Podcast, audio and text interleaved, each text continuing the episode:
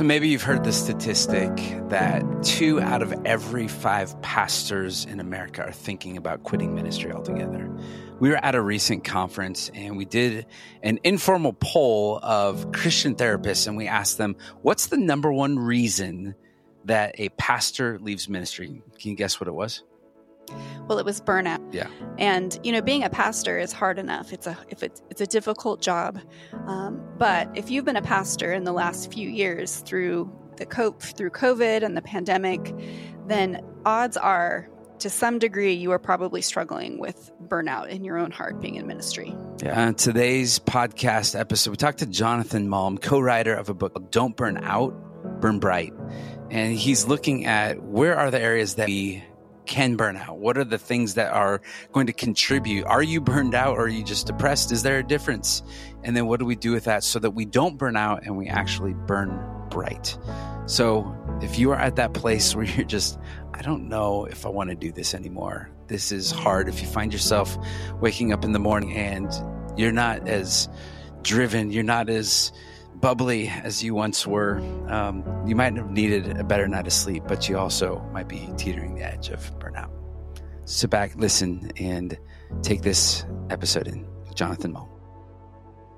Hey, welcome to the Life After Ministry podcast. My name is Matt Davis, and I'm here with my lovely wife, Marilee. Hello. There we go.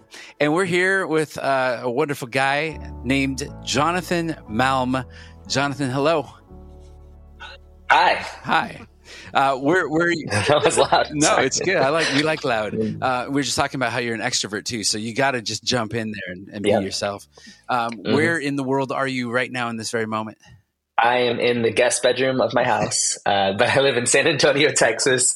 Uh, I've lived here for I think 13 years now. Not not 13 years. That's not right. I've been married 13 years. I've lived here for maybe 10 years. Uh, I have a toddler, and he's so much fun. And uh, yeah, he's at daycare right now. But uh, and I have a wife, and yeah, just love my life here. Now you wrote a book called "Don't Burn Out, Burn Bright," and we had somebody on Yes. uh, our social media that reached out to us privately and said. I just read this book. You have to meet this guy. You have to have him on your podcast.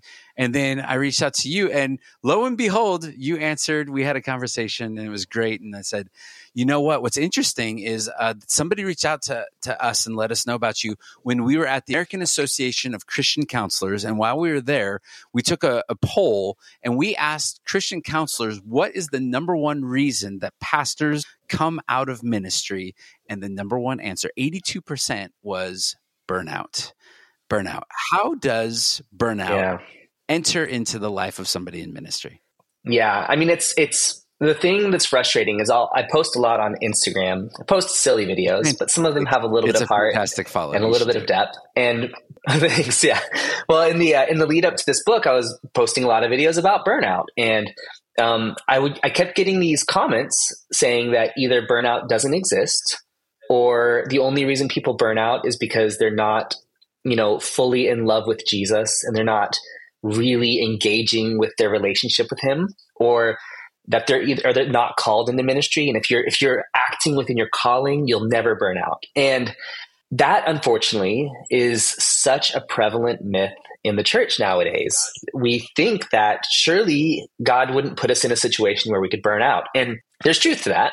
Like there's truth to like God caring about our souls and God putting us in places that he can give us peace in the middle of it. But the problem is we work with imperfect people. We're not only working for God, we're working for people and people, processes, uh, just the nature of our own hearts, it, it can lead to burnout pretty easily if we're not careful. If we don't look for the warning signs, if we don't put things in proper places in our lives and in our ministry, How do, how do it can we definitely lead to burnout. avoid that? I mean, obviously, that is that that's the number one question. But like, maybe some of the early indicating signs of like, what what what are is there a scan I can do of my life, my body, my my surroundings to know like this is an early like warning light that I should be paying attention to. Yeah. So in, in the book, we talk about some things like, you know, becoming more short with your family or your spouse, um, no longer caring about people, which you get into ministry because you care for people. But when you find you just can't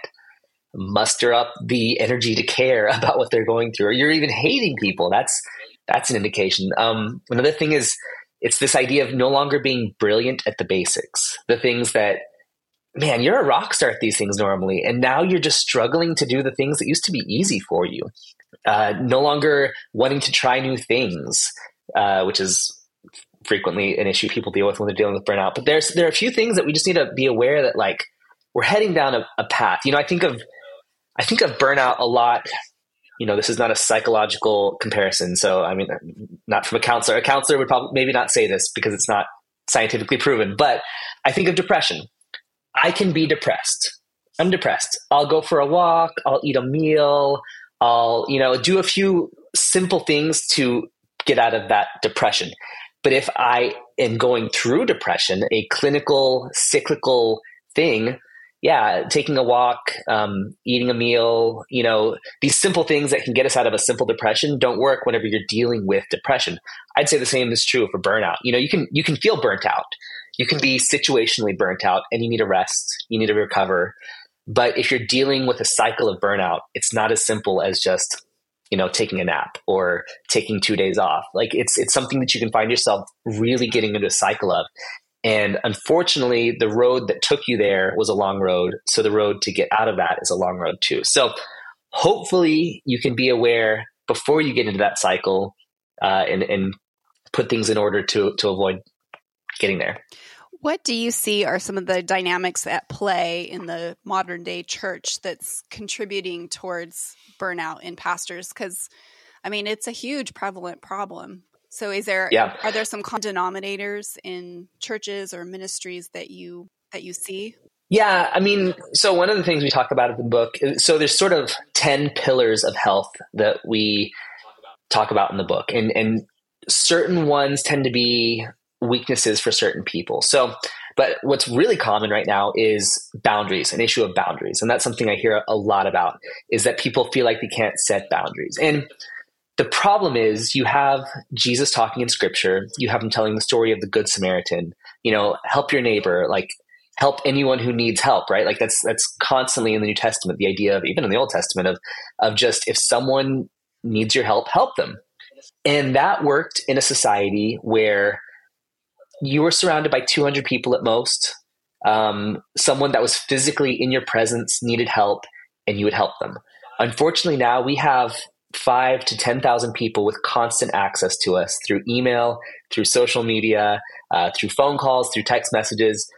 And the burden of what people are asking for from us is is so much greater than it was. Yes, we still need to be sacrificial with our giving, with our love, with our generosity, but we also need to learn how to set loving boundaries, not to keep people out, but to instead create a gate that lets people come in at the appropriate times and through the appropriate ways so that we can help them. So that's one of the things that I think is really hard is, you know, I'm a, maybe I work in a church and I, I'm a graphic designer. I'm, you know, not necessarily a pastoral role, but I'm supporting the role of what pastor does. And pastor needs a graphic on Saturday, which would normally be my day off before Sunday. And of course, you know, pastor's busy during the week. It's not like he's just being lazy and not thinking about this, but he's like, oh no, suddenly I, I need this graphic. And now because of that lack of preparation or because of that inability to prepare, I'm having to work on my day off. And we can get into cycles like this where we get an email at 7 p.m. or we get a text message on Saturday or on Sunday morning right before service that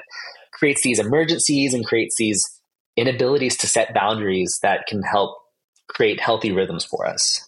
So what that's what that's one I think is probably the most common I think nowadays in churches. That makes sense. What what prompted you and uh, your co-author to write a book like did you burn out or did you just see it so much that you just said like we got to do something about this? Yeah, I consider myself a success case. Um, I was a we talked about this before we jumped on the podcast. I was a missionary kid.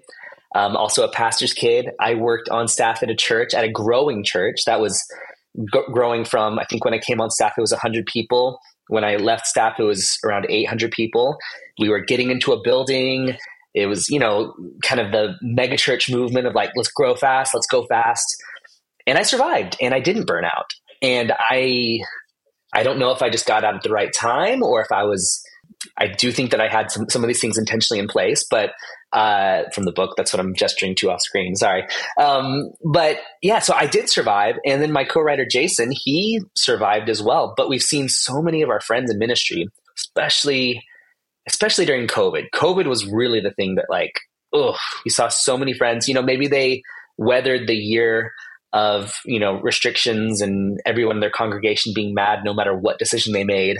Um, we saw so many people maybe get through that year, but then burn out at the end of it. You know, they they they survived, but then they lost all their passion and like I can't maintain ministry after that. So we saw so many friends going through that, and we wanted to address it. Um, my co-writer, his wife is a clinical counselor. He does a lot of um, consulting and speaking a lot of places. I do a lot of consulting and speaking a lot of places. So we saw this issue that was becoming so prevalent and so it had always been an issue, but it just a spotlight was put on it during COVID. And we wanted to address it. And not just to, you know, we didn't want to write another book. There's some great books about how to get out of burnout. Mostly, you probably need to see a counselor because uh, there's a lot of things that need to be rewired and unpacked. But we wanted to hopefully get on the front end of that and, and say, you know, burnout isn't inevitable. You don't have to you don't have to wait for the car to break down to fix it. You can actually tune it up and change the oil and and and tweak things before things become a problem and keep it running strong. So I talked to somebody yesterday who has been in ministry for 26 years, uh, co-founded a church, and we were talking, having a conversation because he's he's at the end. He said, like, I just I need to be done. What we're looking at in the world of pastoral transitions and life after ministry is people who are at that spot. And you know i, I realized because i was in ministry that i could burn myself out and i could go too fast. And now that i'm not in ministry uh, it, it's the same problem. I used to blame it on the church but I, I i'm the problem i think most of the time. But how do you actually like for some people they might need to get out of ministry and, and to reset a, a lot of things. But to that person who's in it right now, who's on the edge and just my morning pastor, like I need to get out of this. What do you what do you say to them to just give them some hope or here's here's what you should be thinking about next? There's there's this thing that happens when we feel trapped. And that's I think so often what we feel. I was talking to a pastor friend the other day and he is a pastor of um, a small church. They're kind of independent. They're in like this downtown cool area of town. He's like he's like this like motorcycle guy. Like he loves motorcycles. Anyways, very cool guy. He has this really cool beard. And he was talking about how he was about to just give up. He's like, I don't want to do this anymore. I don't want to be in ministry anymore. Um, I feel trapped. I feel like I have to do this certain thing.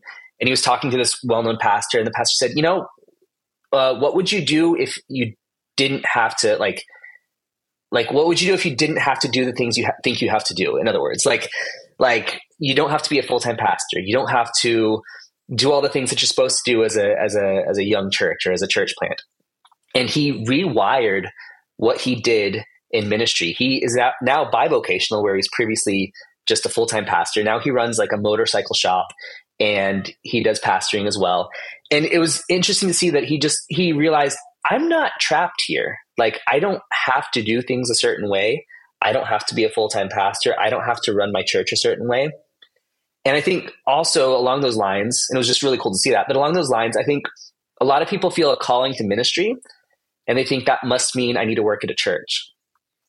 We're all called to ministry. And I can minister working at a church. I can minister running my businesses that help churches. I can minister. I t- my pastor always talks about how he worked in a restaurant and he was a pastor for these employees that he managed uh, when he was working at a restaurant. Like we can be pastors in many different capacities. So the idea that you're not trapped in ministry sometimes is enough to free you up to say, okay, I, I don't have to be here if I don't want to be. Do I want to be here? Do I feel like God is calling me to this particular place? Uh, yes, He's called me to be a pastor, but it doesn't necessarily mean I need to be right here. So sometimes that means, yeah, I just I don't like working for a church, and that's okay. Or sometimes it means, you know, maybe I just need to try things a little differently and and not do the things that everyone expects me that I should be doing, but instead do them the way that I feel like God's calling me to do them. I think that's such a good perspective because I think it, um, I'm sure that there are probably people even listening to this right now who feel like they're on the precipice of leaving ministry because they're feeling burnt out. But it's almost like there's this other element of discernment that's needed is am i is god really calling me out of vocational ministry or is this a call to stop and assess the way that i'm doing ministry and maybe pivot and extend that that ministry that you're currently doing in a different direction versus you know a complete 360 turn somewhere else? Yeah I, I just hear it so often that people say i feel like i'm burnt out but i can't leave my job. And i i'm like why why couldn't you like what why can't you leave your job? Like it's we get into this uh, trapped mindset and we can't see beyond it. And that's i mean that's so often what happens with anxiety with depression with all of these things is we get so laser focused in this in this small world and sometimes it just helps if you have someone on the outside say well and that's why that's the value of counseling frankly are is it really that way? Like, are you really trapped there? Can you not leave the church? Can you not work somewhere else? And it's so helpful to just break through that kind of mental block. Uh, I think fear keeps us there, right? And there's a there's a video, and I used to actually take my my staff through this every year just as a heart check of where we're at. But um, it's called caged, comfortable, or charged, and talking about you know sometimes in ministry, if you've been there a long time, you're just kind of comfortable. You're just you're you're floating and charge is like gung ho ready to go but I, we find a lot of people who are at, at that point of that that precipice of burning out or they just kind of given up they're caged and mm-hmm. when you're caged either you've put those walls up yourself or somebody else you've allowed them to put them up around you and the only way that you're going to get out of that cage is you're waiting for some force to come in and knock it down or you're going to have to open the door and get out yourself and i, I yeah. think that that trapped feeling um, really keeps us from we have no options and this is an impossible situation I can't get out of.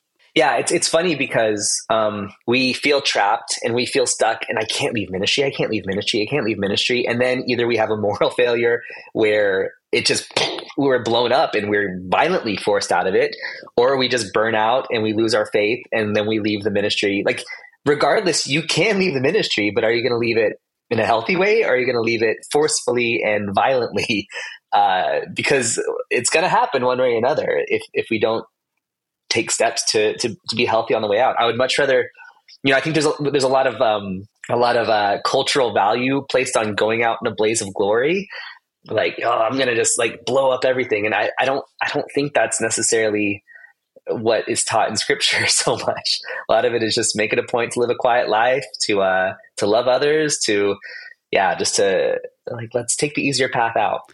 As as a son of missionaries and pastors who are no longer missionaries and pastors what was their transition like coming out of those ministry seasons uh, for you uh, as a kid watching that all go down? Yeah so my, my parents are technically i guess still missionaries because the cool thing about the missions agency they run is uh, they it's um it's all self-funded. Like every everyone except for i think the accountant raises their own money to work on staff at this missions organization. So it's really interesting.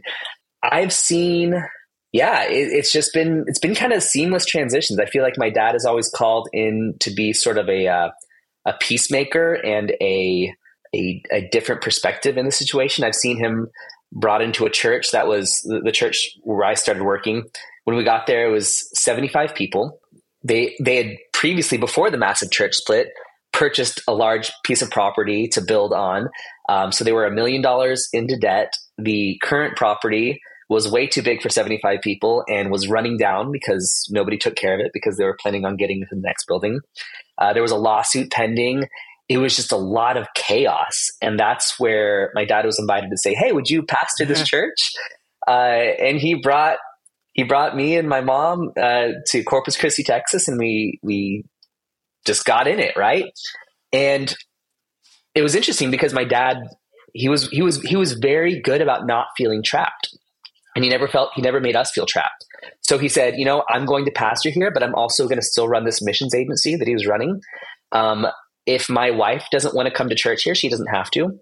Um, my son doesn't need to be. I think my first my first summer there, I was I was in youth and I went to to youth camp with the youth, and my I think my dad wasn't even the pastor yet, and some kids in the camp in, in the dorm were like dyeing their hair blue and i was like oh that sounds fun i'm like is it is it is it temporary they're like yeah it washes out after like two washes so i did it and then it didn't wash out after two washes so i come home from camp with blue hair And my dad, who wasn't yet, you know, voted in as pastor, he could have been so embarrassed by me, like, oh, my rebellious son. But he wasn't trapped and he didn't feel like he had to prove anything. He's like, I don't need this. So he was like, oh, that's funny. Like, your hair's blue. That's oops, dumb mistake, but whatever. He, like, he, he didn't get mad at me. He didn't like my mom either. Like, neither of them got mad at me. And it was just so interesting to see that dynamic because I've seen so many pastors get embarrassed by their kids or, you know, their kids do something to, that kind of puts a mark on them.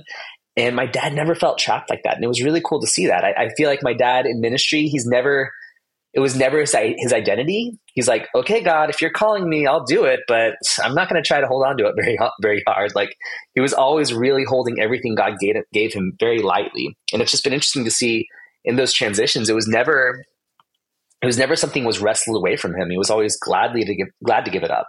It makes me think of, uh, I, I heard a lady talk about when you go to like the grocery store and your kid is your toddler is like I want that and I want this and you know they're all over the place and and then you don't give it to them and then they throw a fit. You you are the, the father of a toddler, so oh, I'm a toddler. I'm a toddler take, owner. Note, yeah, take a note on it because we've been there too. Like we even have a video of our daughter like I want that one, I want that one, and just screaming in the store. It's one of my favorite Instagram posts. Yeah, but it's but the the parents often leave in shame because their kid is having a bad day. And I remember this lady just saying, well, "That's not my issue." They would walk around as there's kids still throwing. They're like, "Looks like somebody's having a bad day," and then just kind of keep going through. And there's a resilience to that. But I think that we we need a re- resilience. What do you do though? Oh, go ahead. Well, I was just going to say, I feel like hearing your story, it sounds like the opposite, honestly, of stories I've heard, especially of missionary families, um, where it seems like the well-being of the family of the child you know was sacrificed for the good of the ministry and i think we see you know mm. years down the road the harm that that causes to the next generation of people coming up but it's like your yeah. dad has been able to find security and balance i don't know is that what i mean here you are a missionary kid and you still love the church you still love people you have a passionate heart for for the church and i just it seems like it's so much these days not that and so is there anything else yeah. you can specifically point to that your family did to impo- Im- impose, impart impart that's the word yeah yeah not impose impart. that's impose. not right but yeah i mean I, I think about this a lot because i have friends who are pastors and seeing their kids navigating this stuff i do think there's a there's a, a grace that me and I mean all of my siblings. I have two other siblings. They're missionary kids, pastor's kids. Um, my experience as a pastor kid, they had an even worse experience as pastor kids. I don't really remember that season of our life, but before we went to Guatemala, it was you know a church plant in rural uh, Texas, and it was a much messier situation. And they they still love Jesus and still love the church, which is really cool. So three for three, that's a that's pretty great. That's pretty great batting average uh, for my for my parents. But I think you know, some some key things they did were they were not different people on stage than they were at home. And that was really interesting to me. I never felt like I never felt like my dad was putting on an act ever. Um, he's like, it's funny. My, my wife says that like, there's like, there's Billy Graham and then Rick Malm, my dad, like he's like above Billy Graham, like he's like the saint in her mind. But he was, he's just very, he was very humble also. I remember a few times, you know, we had talks with him that he does this thing when he gets angry that he like scratches his head, his head and you can see this look in his eyes. And he took us out to, to dinner, all of the kids, and said, okay, can you tell me what I do? Like he humbled himself enough to, to hear us out and try to work on that, which was really interesting. He just, he never was afraid, and he's still alive, so he's still this way.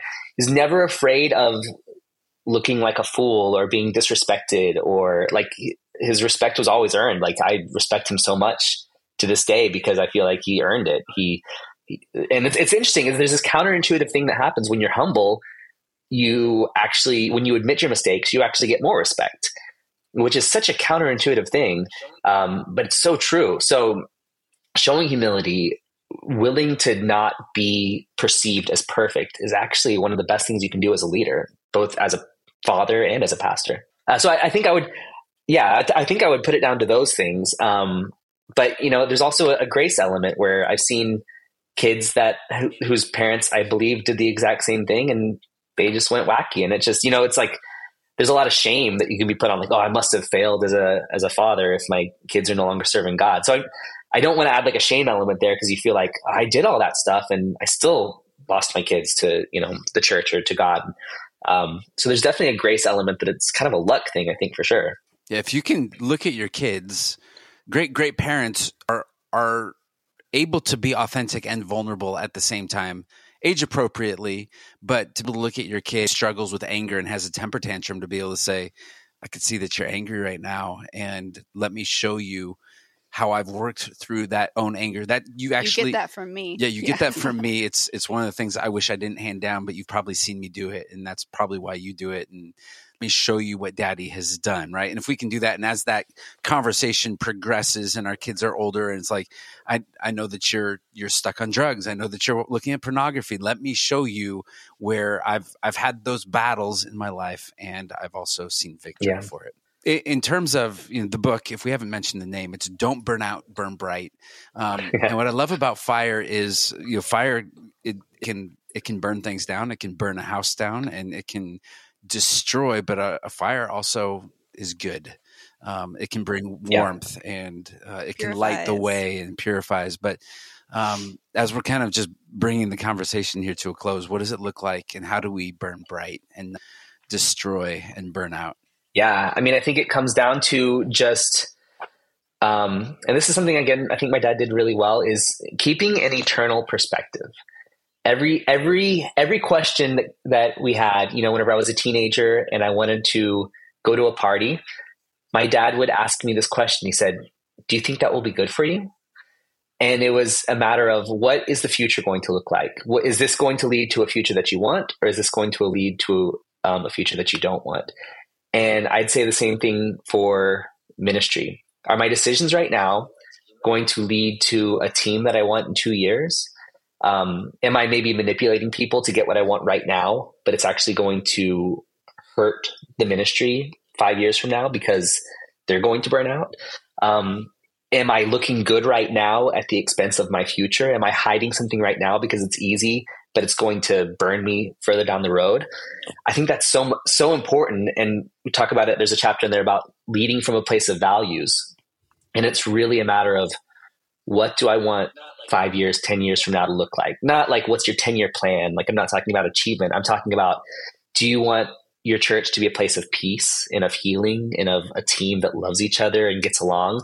And what are you doing right now to foster that? And those things that you that you do to foster a healthy environment as a team or as a church are also going to help you have a place of healing and of wholeness because you're going to get to reap the benefits of that. So um, it's not actually in the book, except for the, the chapter on values, but I think that's all kind of what it comes down to is are these decisions I'm making now going to lead to the future that I want? I love it. Well, I would suggest uh, anybody who's listening right now to grab the book. Um, I listened to it on Audible at 1.2 speed. Um, was perfect for me. Um, Ooh, nice. 1.2. That's my speed. I got I got 1.25. That's that's like the max I can do for Audible. Yeah. But uh, but Jonathan, if we want to grab the book, where are all the places we can get it, and how can we follow you and the good things you're doing for the kingdom? Yeah, so uh, don't burn out, burnbright.com has all the links to where you can buy the book, but it also has a free health assessment. So those 10 pillars we talked about in the book, it really based on your it's an anonymous anonymous survey uh, you fill it out and it kind of tells you what area you might be most prone to mm-hmm. burning out in and then gives you a next step based on that. So definitely check out that free assessment. But then it has the links there and it has a leader's guide for the book and a self reflection guide. So a lot of cool resources there. Um, then if you want to follow me, uh, if you're willing to see silly videos about what um, mostly American church culture looks like, American modern church culture looks like. Uh, follow me on Instagram at Jonathan Malm. I post a lot of videos and a lot of memes there, but also some good content too, some serious content as well. Uh, I'm thankful that the algorithm has chosen if you show up a lot right now in my feed, and so I I do laugh. I think it's a fantastic, fantastic. Good, we have good. to be able to laugh at at ourselves a little bit, right? That's it. Yeah, yeah.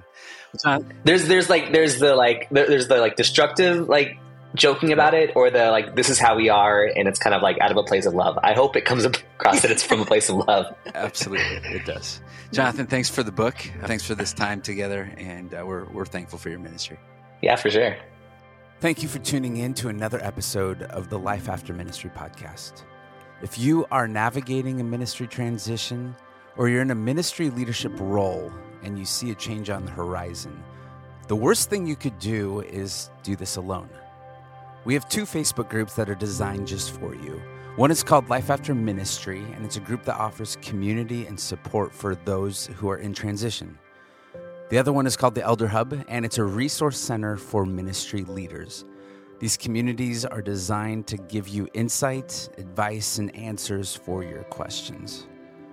We also have pastoraltransitions.com and there you'll find articles on everything from messaging transition from the pulpit to what does it actually look like to become a community known by our love in every season. Don't forget to subscribe and share this podcast. Your support helps us extend our reach and communicate this message. So may the Lord bless you and keep you. The Lord make his face to shine on you and be gracious to you. May the Lord turn his face toward you and give you peace. Shalom.